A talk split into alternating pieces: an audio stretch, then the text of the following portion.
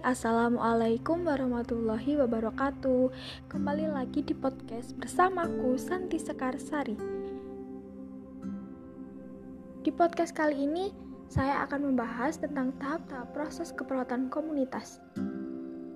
Proses keperawatan adalah suatu pendekatan yang sistematis dalam menentukan status kesehatan klien, mengisolasi perhatian dan masalah kesehatan, mengembangkan rencana untuk memulihkan klien, memulai tindakan untuk melaksanakan rencana tersebut, dan akhirnya mengevaluasi keadekuatan dari rencana dalam meningkatkan kesehatan dan pemecahan masalah. Tahap-tahap proses keperawatan komunitas sama dengan tahap-tahap proses keperawatan pada umumnya, yaitu dimulai dari tahap pengkajian, diagnosa keperawatan, perencanaan, pelaksanaan, dan evaluasi. Yang pertama, kita akan membahas tentang pengkajian keperawatan komunitas. Pengkajian keperawatan komunitas merupakan tahap pertama dalam proses keperawatan komunitas. Perawat berupaya untuk mendapatkan informasi atau data tentang kondisi kesehatan komunitas dan faktor-faktor yang berhubungan dengan kesehatan komunitas. Dalam tahap pengkajian ini, ada empat kegiatan yang dilakukan, yaitu pengumpulan data, pengorganisasian data, validasi data, dan pendokumentasian data. Yang pertama, pengumpulan data. Pengumpulan data merupakan proses pendapat informasi tentang kondisi kesehatan dari klien. Proses pengumpulan data harus dilakukan secara sistematik dan terus-menerus untuk mendapatkan data atau informasi yang signifikan yang menggambarkan kondisi kesehatan komunitas. Dalam pengumpulan data, yang pertama ada tipe data. Data dapat berupa data subjektif atau data objektif.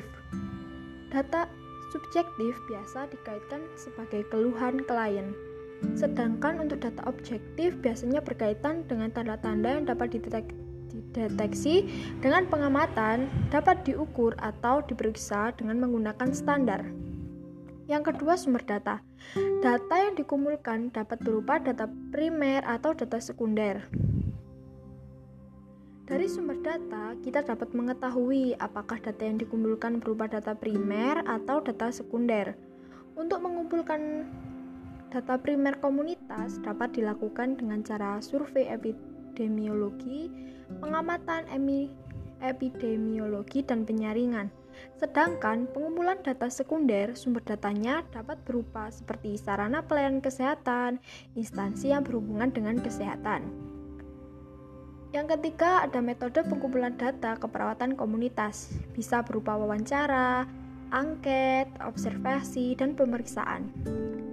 Yang kedua, ada pengorganisasian data. Yang di mana di sini terbagi menjadi tiga yang pertama, data inti komunitas. Data komunitas ini merupakan data yang dikumpulkan dalam inti komunitas yang meliputi sejarah atau riwayat, demografi berupa usia, karakter, jenis kelamin, ras, dan etnis. Ada tipe keluarga, status perkawinan, dan statik, statistik vital. Yang kedua ada data subsistem komunitas. Ini berupa lingkungan fisik, pelayanan kesehatan dan sosial, dan ekonomi. Yang ketiga ada data persepsi, di mana ini ada tempat tinggal yang meliputi bagaimana perasaan masyarakat tentang komunitasnya, apa yang menjadi kekuatan mereka. Yang kedua ada persepsi umum yang meliputi pernyataan umum tentang kesehatan dari komunitas. Yang kedua ada validasi data. Validasi merupakan sertifikasi data untuk mengonfirmasi bahwa data tersebut akurat dan faktual. Validasi data sangat membantu perawat dalam melaksanakan tugas, meyakinkan bahwa informasi pengkajian sudah lengkap, serta data subjektif dan objektif dapat diterima. Yang terakhir ada pendokumentasian data.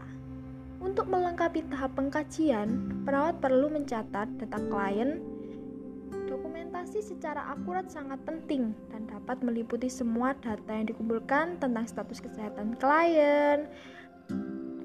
Data yang dikumpulkan merupakan kondisi yang benar-benar yang faktual, bukan interpretasi dari perawat. Untuk tahapan proses keperawatan yang kedua, ada analisis komunitas. di mana analisis komunitas adalah proses mempelajari dan memeriksa data. Data ini mungkin kuantitatif serta kualitatif.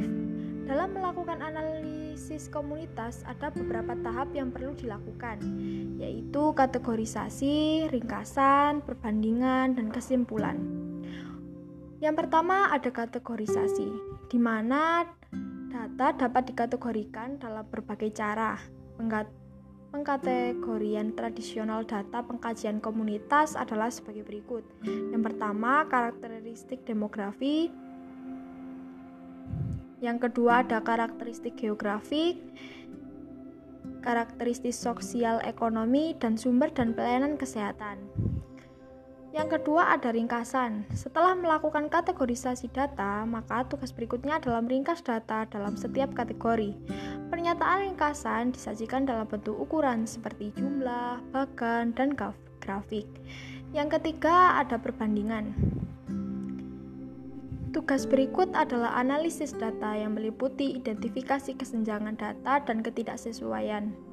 Data pembanding sangat diperlukan untuk menetapkan pola atau kecenderungan yang ada atau jika tidak benar dan perlu revalidasi yang membutuhkan data asli. Perbedaan data dapat saja terjadi kes karena kesalahan pencatatan data. Menggunakan data hasil pengkajian komunitas dengan membandingkan data lain yang sama yang merupakan standar yang ditetapkan untuk suatu wilayah, kabupaten atau kota, atau provinsi atau nasional. Yang terakhir, membuat kesimpulan. Setelah data yang dikumpulkan dibuat kategori, ringkasan, dan dibandingkan, maka tahap akhir adalah membuat kesimpulan secara logika dari peristiwa, yang kemudian dibuatkan pernyataan diagnosis keperawatan komunitas. Sekian podcast dari saya. Apabila ada kata, mohon dimaafkan. Assalamualaikum warahmatullahi wabarakatuh.